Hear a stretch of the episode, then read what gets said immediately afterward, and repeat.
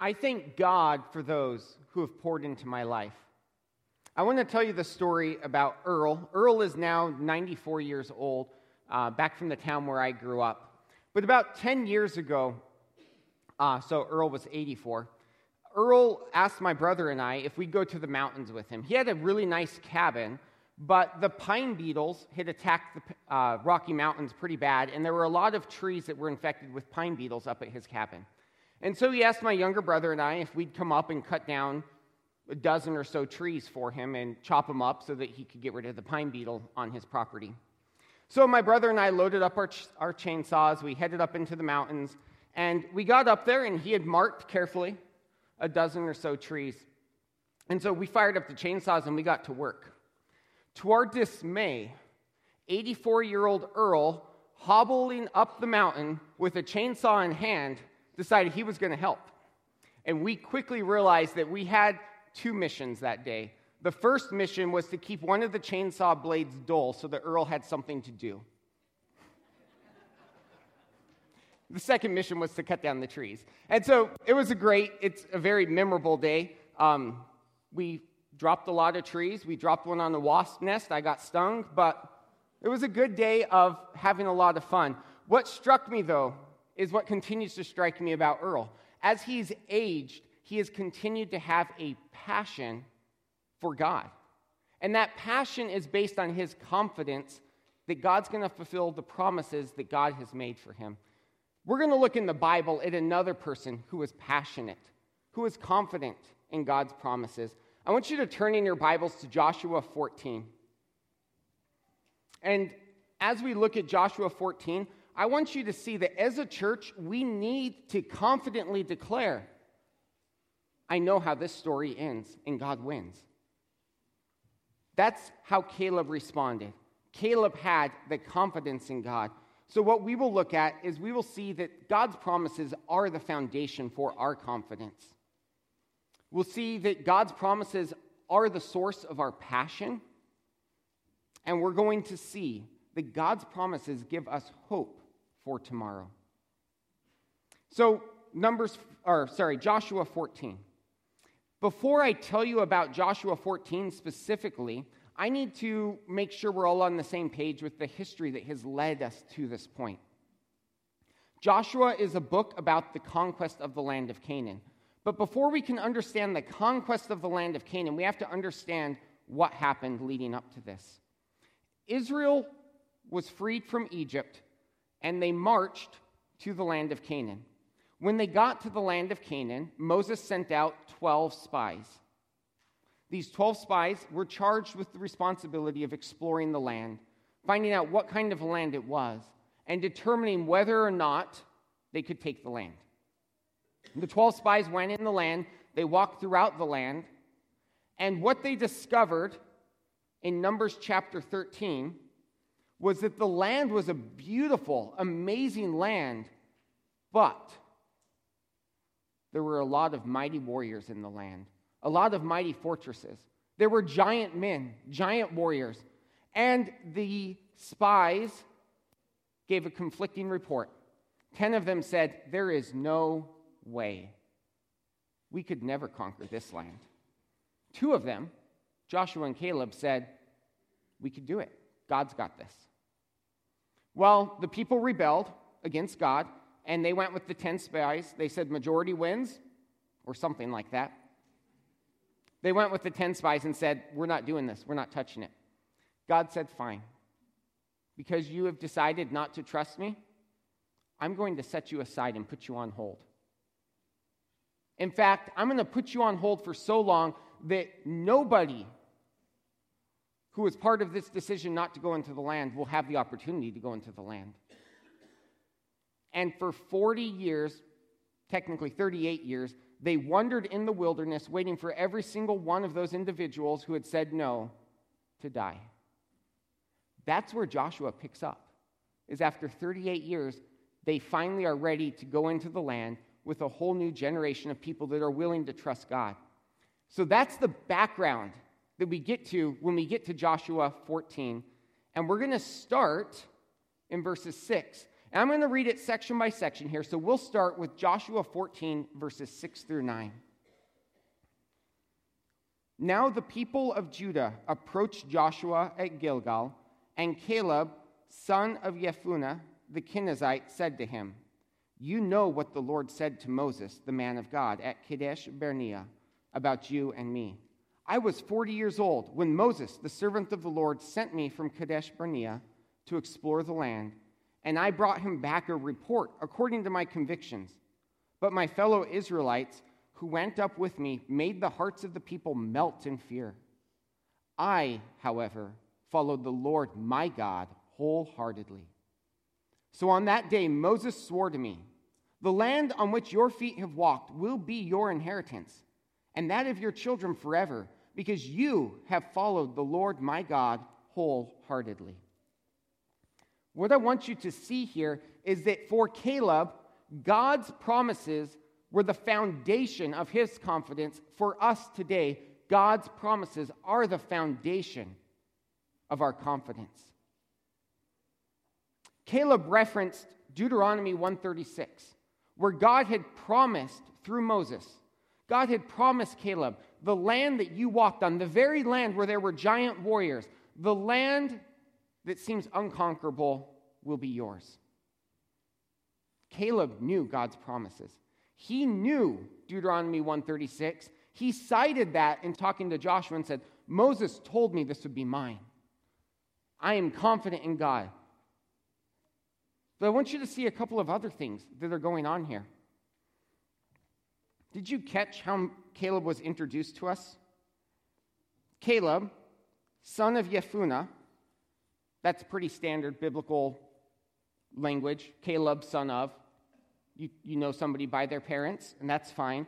But then it adds in this term, the Kenizzite. Well, what is that? Who are the Kenizzites? The Kenizzites were a completely separate people group. The Kenizzites were around back with Abraham's time. The Kenizzites were not Israelites. This means at some point, some of the Kenizzites must have joined the Israelites and Caleb was a descendant of the Kenizzites.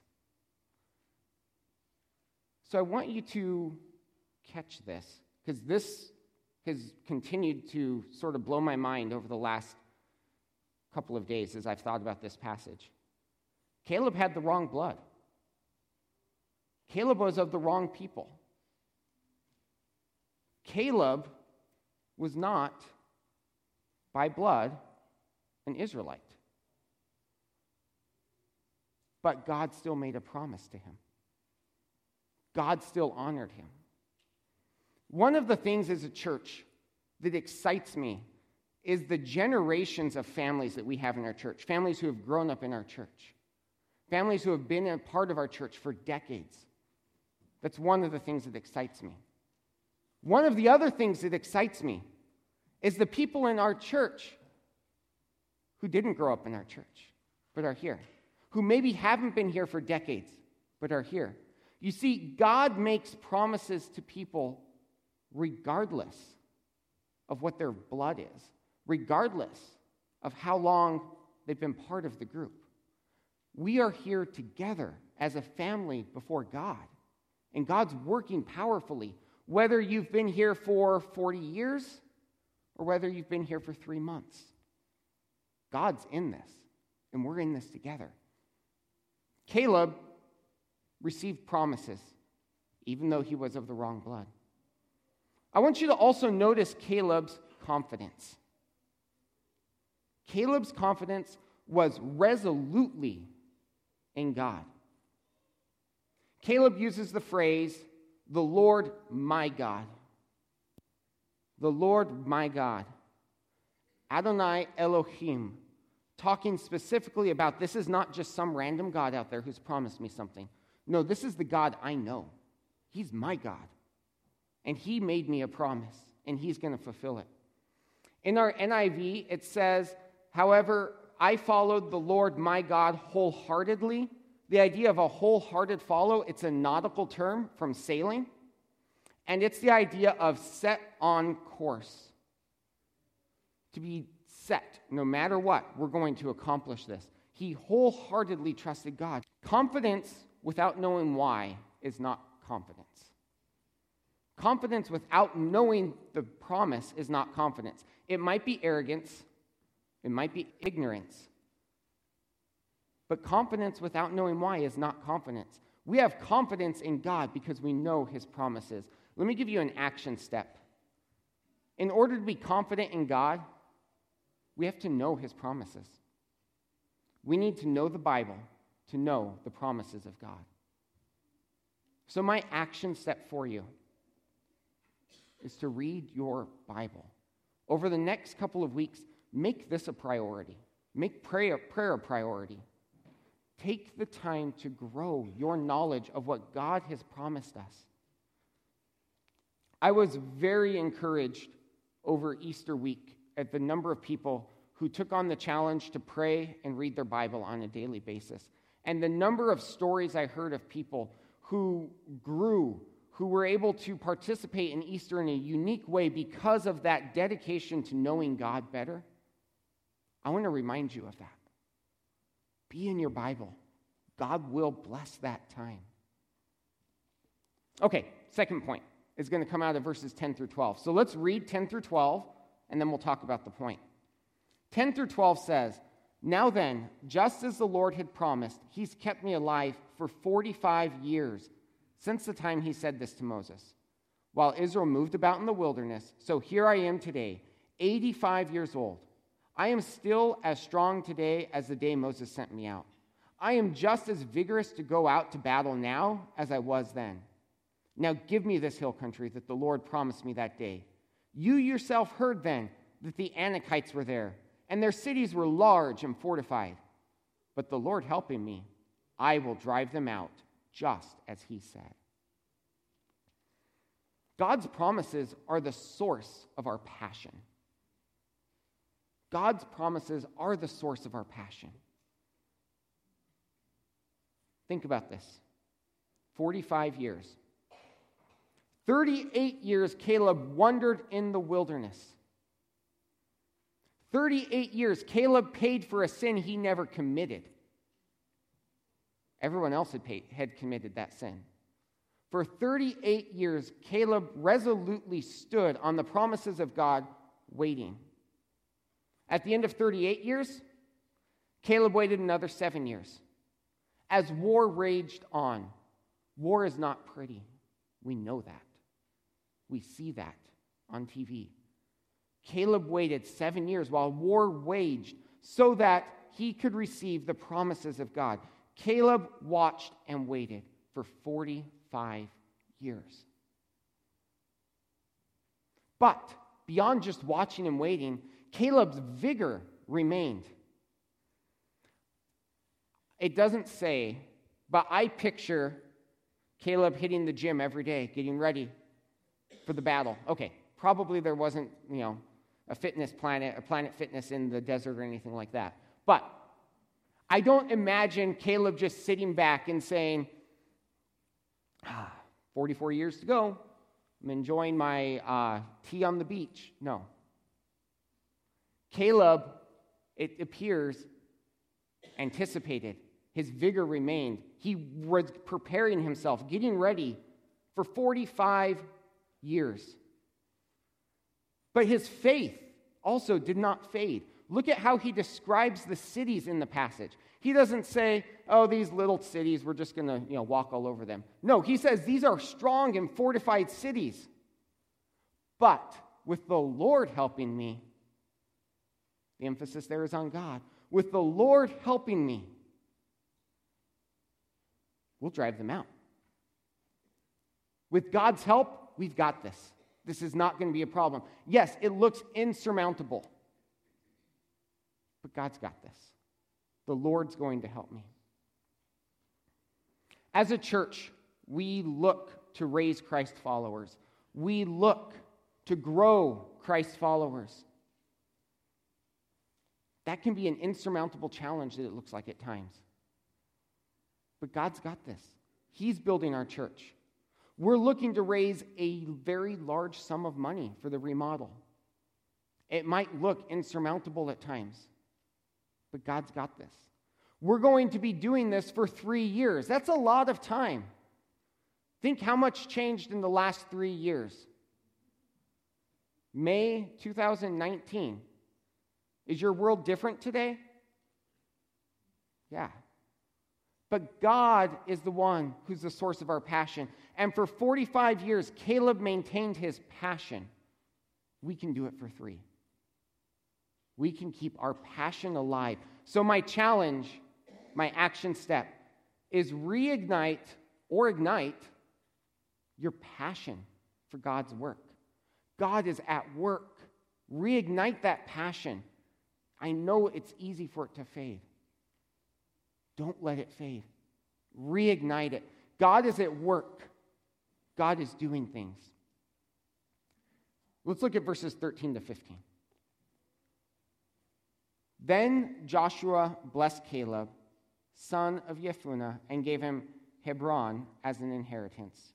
So Hebron has belonged to Caleb, son of Jephunneh, the Kenizzite, ever since, because he followed the Lord God of Israel wholeheartedly.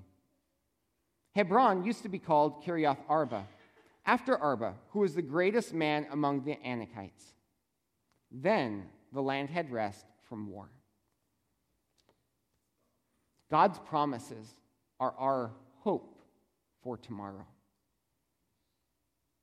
The first thing I want you to see here is God did fulfill the promise. Caleb received the blessing. God fulfilled the promise. At there, at the beginning, in verse 15, Joshua blessed Caleb. That's how our NIV translates it. The idea there, though, is not just, uh, oh, yeah, you betcha. That's not what Joshua says.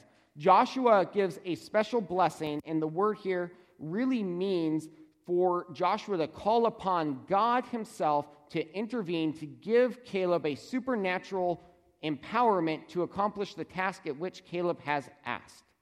Okay, that's a lot, so we translate it as blessed. But it's a special word that means God, please empower Caleb to accomplish this task that he has just asked to be given. And what does God do? He shows up in a mighty way. In fact, look at what happens. The name of the city that Caleb conquers used to be Kiriath Arba. We're told what that means a name of a city named after a mighty warrior. Go back in time 45 years. What had the 10 spies told Israel that convinced them not to enter the land. There's mighty giants here, mighty warriors, people that we can't possibly defeat. So, what does 85 year old Caleb inherit? The city of the mighty giants that the rest of Israel, in the prime of their strength, cowered before. 85 year old Caleb receives that as his inheritance. 85 year old Caleb sees victory. 85 year old Caleb is given a great honor because 85 year old Caleb is allowed to change the name of the city. No longer will it be named after the mighty giant. From now on, it will be named Hebron, which means place of joining place of bringing together. And we're told the land has peace. After Caleb, the land has peace. The nation is brought together, the conquest is completed, and Caleb is identified as one who brought peace to the nation. God's servant was honored because he relied on God's promises. He placed his confidence in God's promises. I want to give you an action step. Place your hope in God. God is our hope. His promises are our hope. God is the one who can accomplish great things. I take you back again to verse 13, sorry, verse 12 where Caleb says, The Lord helping me I will drive them out. God is our hope. He is the one who can accomplish great things. There is no city too powerful, there is no task too big for our God. I want you to turn in your Bibles to Matthew 16, 18. This is going to be our scripture memory verse of the month. Matthew 16, 18 really could be broken into two halves. The second half is the one I'm most interested in. But Matthew 16, 18 comes at a profound moment after Jesus has asked his disciples, Who am I? Who do people say I am? And Peter says, You are the Christ. And this is Jesus' response. Let's read this together. Matthew 16, 18. And I tell you that you are Peter, and on this rock I will build my church, and the gates of Hades will not overcome it. 16, 18. Jesus, in response to Peter, changes his name to Peter, and then he says, On this rock, not on Peter. That's not what he's saying. On this rock, on Jesus himself, I will build my church. That is a promise from Jesus. He has promised us that he will build his church. I believe he is building his church here. He is doing the work. And the gates of Hades will not overcome it. Last week we talked about faith. And we showed you a piece of a puzzle. Faith results in faithfulness. Today I want to add to that faith promise. Faith plus promise leads to confidence. Will you join me in putting our confidence in the God who said he will build his church? We get to join in that, we get to participate in that. It should be our passion because it's God at work. And if God's at work, it can't fail. It cannot fail if God's the one who's in it. So let's join with God as a church and put our passion in God's work. Let's pray. Father, I thank you for Caleb's confidence, confidence in your promises, confidence in your work. He is a giant of the faith, one that I look at and I'm just struck by his faith to have waited 45 years to see the fulfillment of your promise, but never to have lost his passion, never to have lost his vigor, never to have lost his hope in you. I pray that as a church, we would be confident in you, knowing what you're doing, knowing that all of these little pieces along the way are evidence of the way you're working. Help us to put our confidence in you. Help us to put our trust in you.